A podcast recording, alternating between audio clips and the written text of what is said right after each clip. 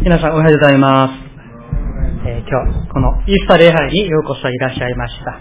えー初めての方、また久しぶりの方々も、あの、いらっしゃいますけれども、えー私はこの教会の、えー牧師をしております、えーユンソンと申します。えー今日は、キリスト教では、えーイエス様の蘇り、復活を記念し、礼拝する、あイースター、外来語ですけどね、あ復活節あるいは復活祭と日本語では言いますが、あその礼拝にまた皆さんお越しいただいて、共に礼拝できますことを心から感謝いたします。えーこの教会ではいつもメッセージのあの前にですね、隣の方と握手をしたり挨拶をするんですけれども、今日よかったら、イースターおめでとうと挨拶していただけますか？はい。よろしくお願いいたします。ありがとうございます。イースターおめでとうございます。よくいらっしゃいました。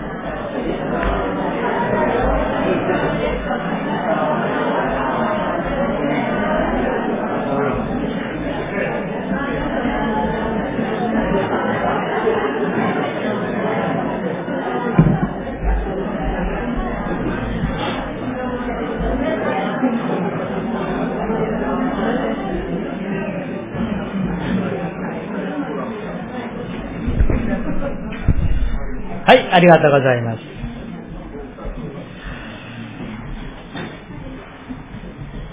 今日はイースター礼拝ですが、えー日本語では復活と言います。えー日本でですね、えー何々活という言葉が多くあるんですね。部活とか、あるいは就活。最近は婚活という言葉もあるんですけれども、えー東京と、東京にですね、ある若者がいっぱい集まる教会では、えークリスチャンの信仰生活、長いですから、よく縮めるんですね。で、切り活というらしいです。何かとんかつの、えー名前みたいですけれども、今日のお話は、とんかつでもなく、部活、婚活、就活でもなく、復活の御言葉であります。イースターとは、イエス・キリストが私たちをすべての悪や呪いから救うため、代わりに十字架で亡くなられて、そして完全に死んだ後、蘇られた日を記念する礼拝の日です。もうちょっと詳しく申し上げますと、イエス様は私たちの過ち、あるいは罪、あるいは汚れを許して救うために、そして永遠の命を与えるために、十字架で私たちの身代わりとなって死んでくださいました。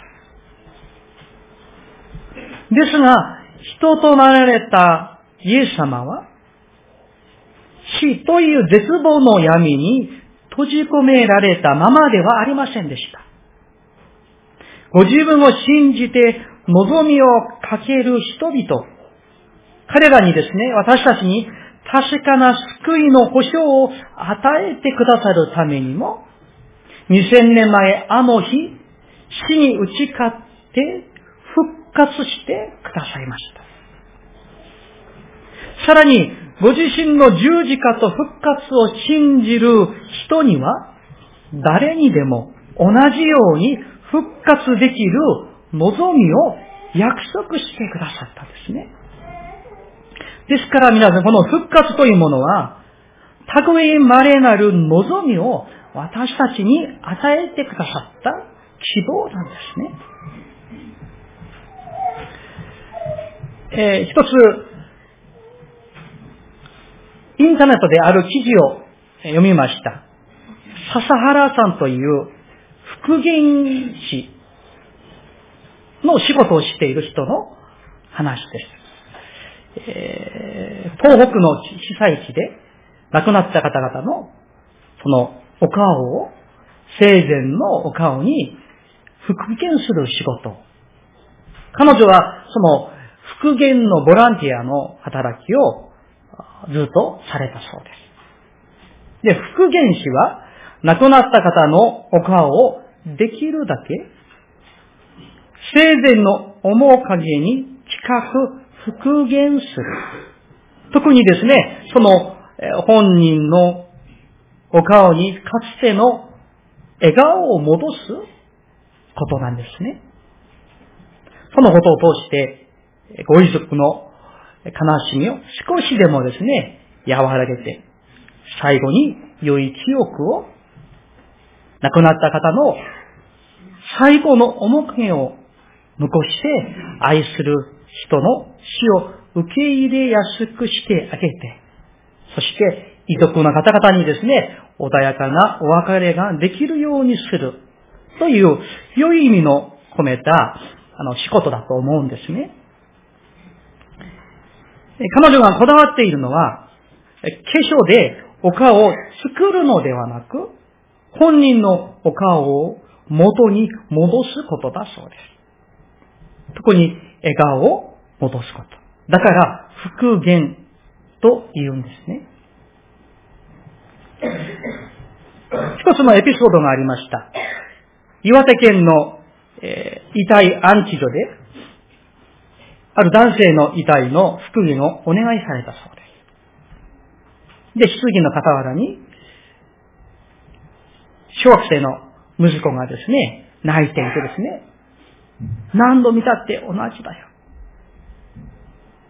こんなのお父さんじゃないと、すごく泣いていたそうです。確かに、もう、亡くなったわけですから、顔の一部も顔色が違っていて、また、顔に、顔には、え、何かがぶつかったせいで、穴が開いていた。というそうです。そして、その笹原さんはお願いされたわけですから、心を込めて生前の顔を写真を見ながらそれを復元して、そして家族を呼び出した。そしたら、駆け寄ったあの息子がですね、お父さんの顔を見て、もう泣いて、お父さんだ、お父さんだ。お父さん起きてよ、お父さんと泣いたそうです。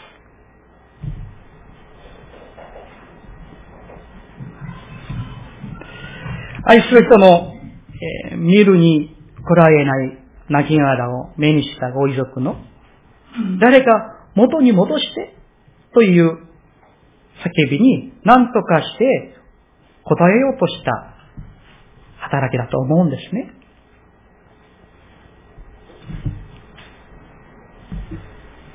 元に戻してほしいです。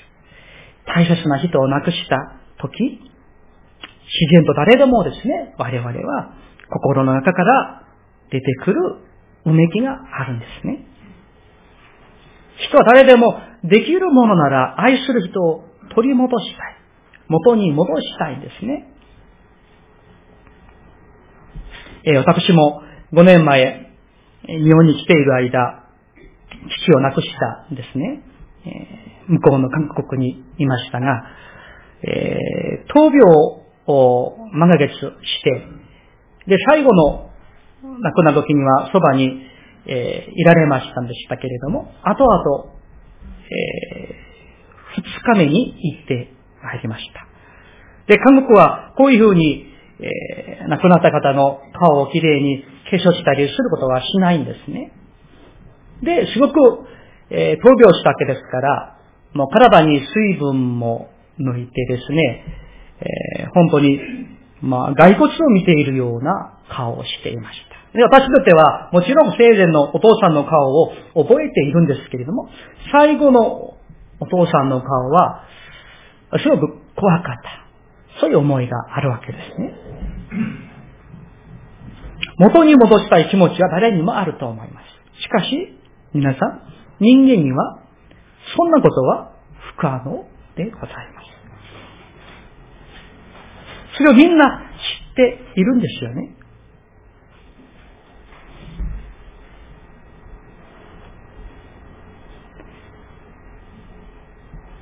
悲しい中でも、そこに亡くした人を、ひと時だけでも取り戻せた。という思い。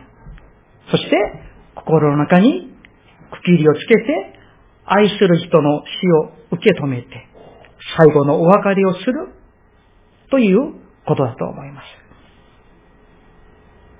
ところが私はその記事を読みながら、亡くなった方の面影を復元するという働きの話を読みながら、こんな風に思わされました。ああ、私はもっと素晴らしいことを知っている。もっと素晴らしい希望を私たちはいただいている。その希望とは復元ではなく復活ということです。面影の復元は確かに慰めになるでしょう。ただし残念ながら、限られた中でのせめてもの慰めです。どんなに頑張っても、ひと時だけの復元で、その面影もいつまでも残しておくことはできません。どんなにですね、そっくり復元されたとしても、口は聞いてはくれませんし、生命も戻ってきません。でも、私たちは、復元よりはるかに素晴らしい復活を知らされているんです。ひと時だけ面影を復元されるのではなく、本人が生きて取り戻される復元の場合は、仮に100%復元されたとしても、また、朽ちる、朽ちてしまうわけですね。だけど、復活の場合は、永遠に取り戻されるんです。変えられるんです。もはや、失ったり、死んだり、朽ち果てたりすることがありません。ただ、元に、元の姿に戻るじゃなくて、以前の命と体よりもはるかにバージョンアップした、この地上にはない完全完璧な命と体に変えられるんです。それが聖書が教える復活であり、あの2000年前、あの朝、イエス様が自ら復活で教えてくださった類稀なる希望、その希望が我々に与えられるんですね。皆さん、私たちはこの復活を知らないと、今の命と今の体にこだわってしまいやすいです。新しい体があるなんてわ、えー、からないからですね。復活向きでは、せめて今まで持っていた体を一番良い形で復元し、ひと時だけでも取り戻すことが慰めです。けれども、復活が本当にあると分かっており、信じているならば、全然違ってきます。完璧な規模が開かれているんです。この体が朽ち果ててももっと素晴らしい命と体を持てるからです。今日の御言葉49節にはこういうふうに書かれています。私たちは土で作られたものの形を持っていたように、天井の形をも持つのです。復活によって与えられる新しい体は、土でできている体じゃなく、天井の体、もや朽ちることのない命と体です。そして私たちは、キリストを信じ、主にあって亡くした人を、ひとときの復元じゃなく、永遠の完璧な姿で取り戻せるんです。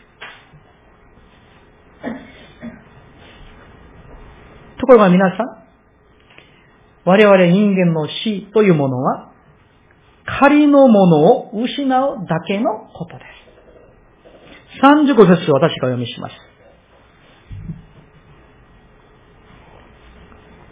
ところが、ある人はこう言うでしょう。死者はどのようにして蘇るのか、どのような体で来るのか。この聖書時代の人たちも、死んでも蘇るという話はなかなか信じられなかったようですね。今のようにドライアイスがあるわけでもない。死んだ体はすぐに腐ってしまうからです。だから、蘇るって言うけど、そしたら腐って朽ち果てた体で蘇るのかと思ったりしたんですね。この聖書の時代の人々も。そういった人たちに、パウロはこのように言いました。愚かな人だ。あなたの巻くものは死ななければ生かされません。彼は種まきを例えま、例えにしました。あなたの巻くもの、すなわち種とは私たちのこの体のことです。巻くというのは、この体が死んで埋葬されることです。ですから、種は土に巻かれると、新しい命が芽生えてくるんじゃないですか私たちもそうなんです。体は死んだら、朽ち果てて終わるわけではないんです。巻かれた種みたいに、やがて新しい命と体が与えられるんですよ、と言っているんですね。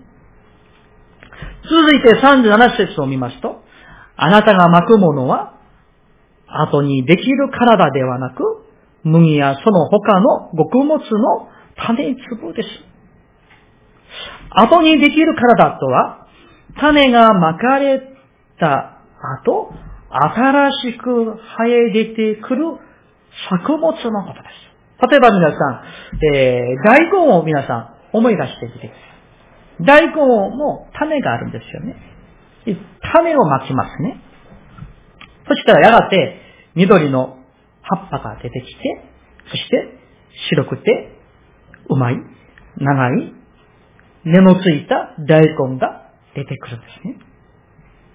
ですから、後にできる体とは、種ではなく大根なんです。だから、私たちは大根と言ったら、さあ、例えばですね、えー、大根一本、あの、買ってほしいと、妻に時々言われて、ラムに行くんですね。そしてラムに行って、種を買う人はいないんですよ。大根を買うんです。ですから、私たちの体、命を言うときに、私たちは今のこの地上の体を思ったり、これを、これしかないかのように思ってしまうんですけれども、実はそれは種なんです。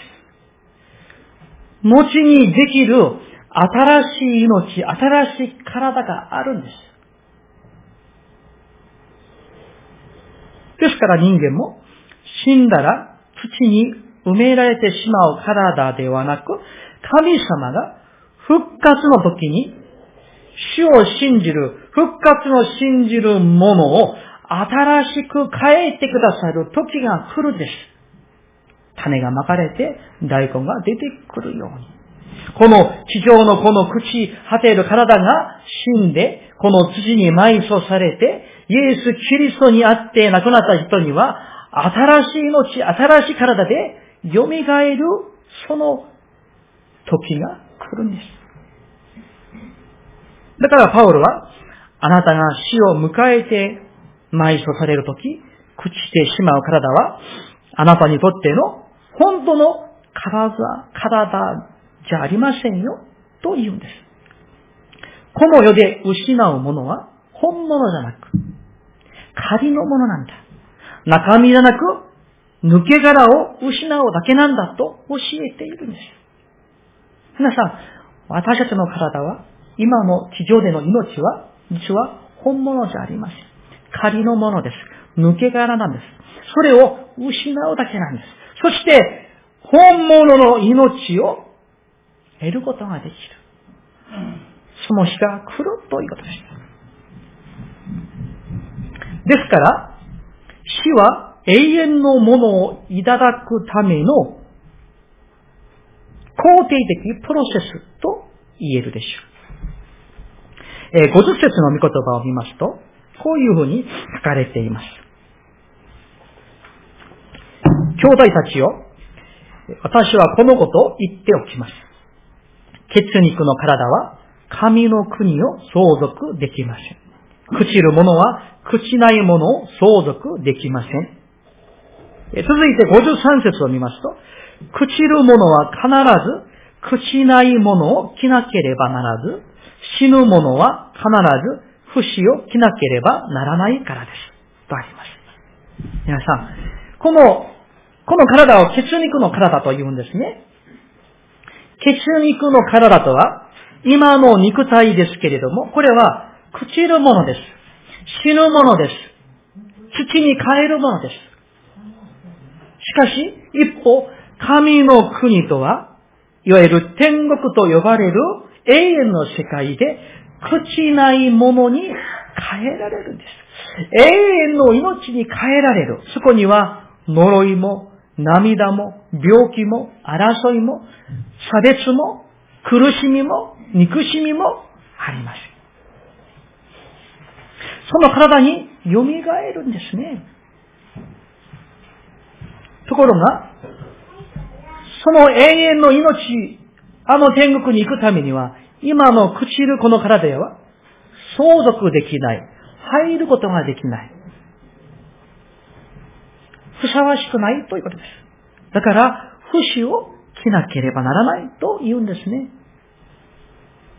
つまり皆さん、私たちの今のこの血肉の体を脱ぎ捨てること。それがどうしても必要なんです。脱ぎ捨てるんです。というのは、私たちは実はですね、まあ、しょうがなく死ぬというわけではありません。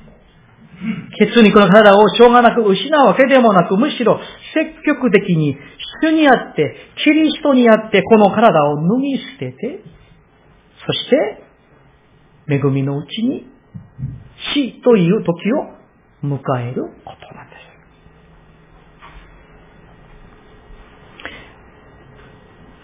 私たちは、時々、全く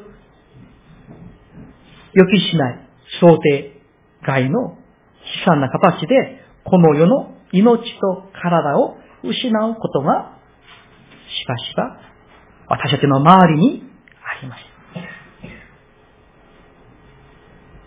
ニュースで皆さん、えご覧になられたか知りませんけれども、3日前、韓国でフェリーが沈没して、今朝まで33人が死にました。また、260人の安否が不明です。ほとんどが高校生なんですね。だから、高校生の息子、娘を亡くした家族。親を亡くした家族。あるですね、えー、6歳の娘と、お父さんお母さんがソウルで骨折ってお金を儲けてですね、ヘジュドにそこでみかんの畑をして仕事をしたい。で、みんな引っ越していけました。3人の家族が。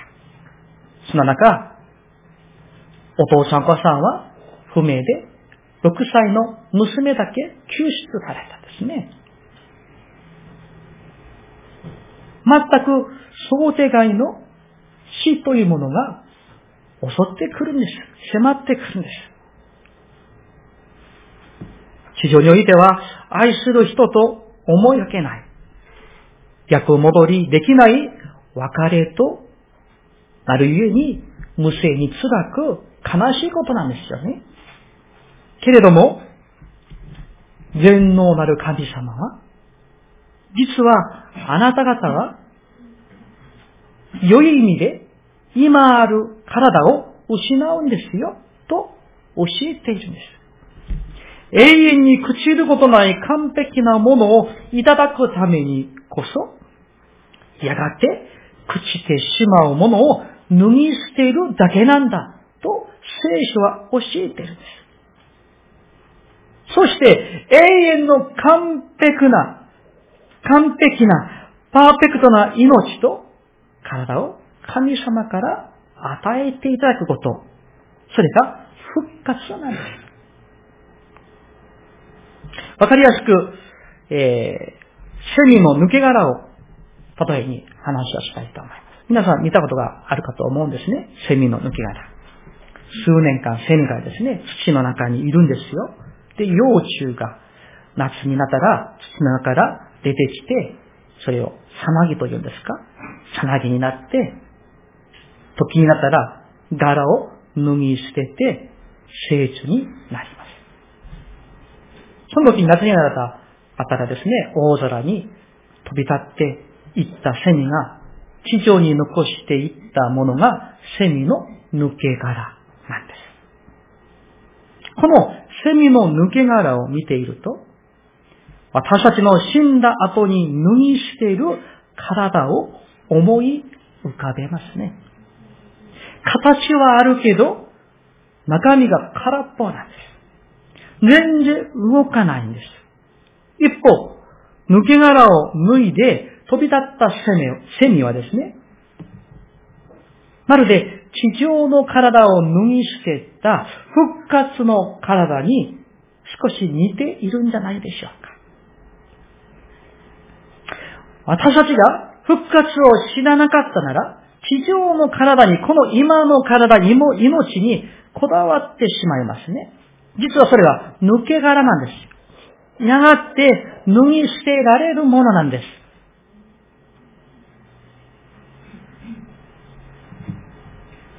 私の大好きだったあのセミはどこにいたんだと言って、脱げ殻を持ってですね、それを大切にする人はいないんですよ。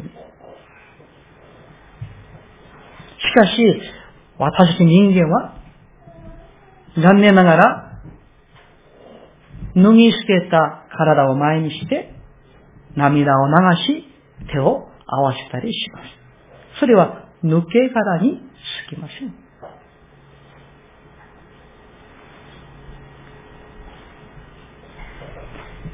相続主なる神様は、永遠の復活と永遠の滅びがあると語っておられます。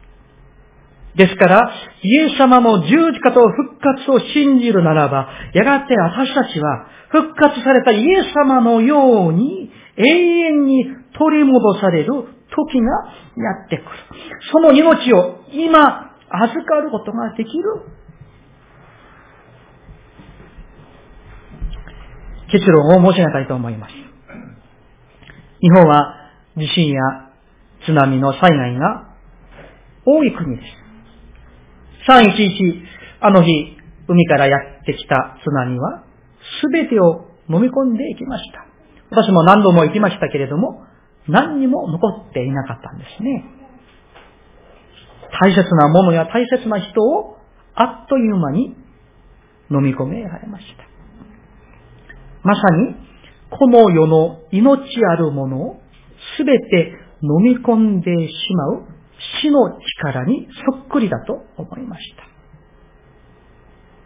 でも、津波に勝る力で、すべてを飲み込むものがあるんです。しかも、津波とは反対に、滅ぼし尽くすためではなく、生かすために、生かすために飲み込むんです。それは他でもなく復活なんです。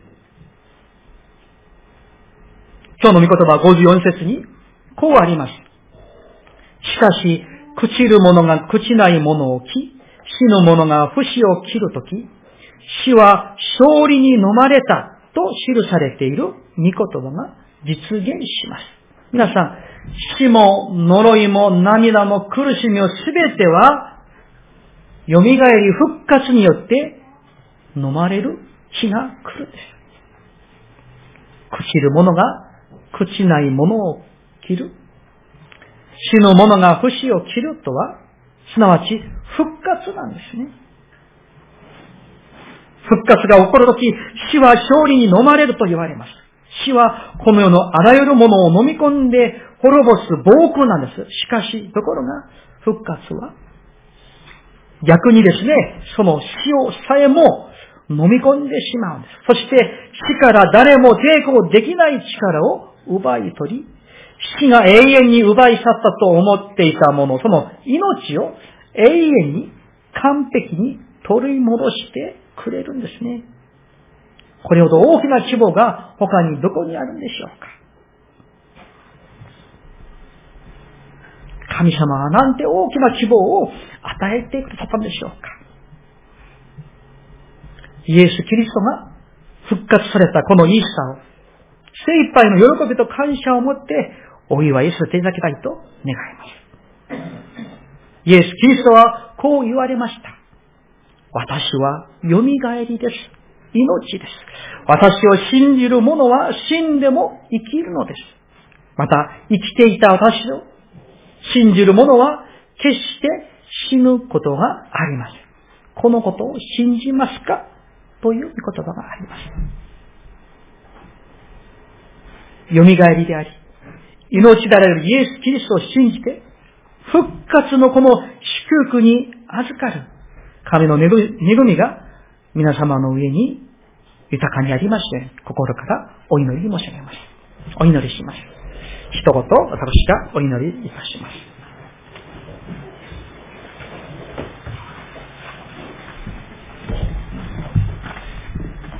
愛する天の地なる神様、皆はめ、心から感謝いたします。地上の体、地上の命は、抜け殻でありまして、やがて脱ぎ捨てて、永遠に朽ちることのない永遠の命と体を切る。その日がやがて来ることを今日も教えてくださりありがとうございます。どうぞしよう。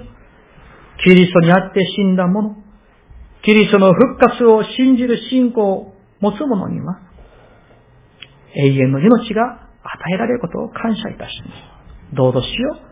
その恵みと祝福が、一人でも漏れなく、ここに集っているすべての方々の上に、その復活信仰をお与えくださいますよう。イエス・キリストの復活を信じる信仰が与えられますように。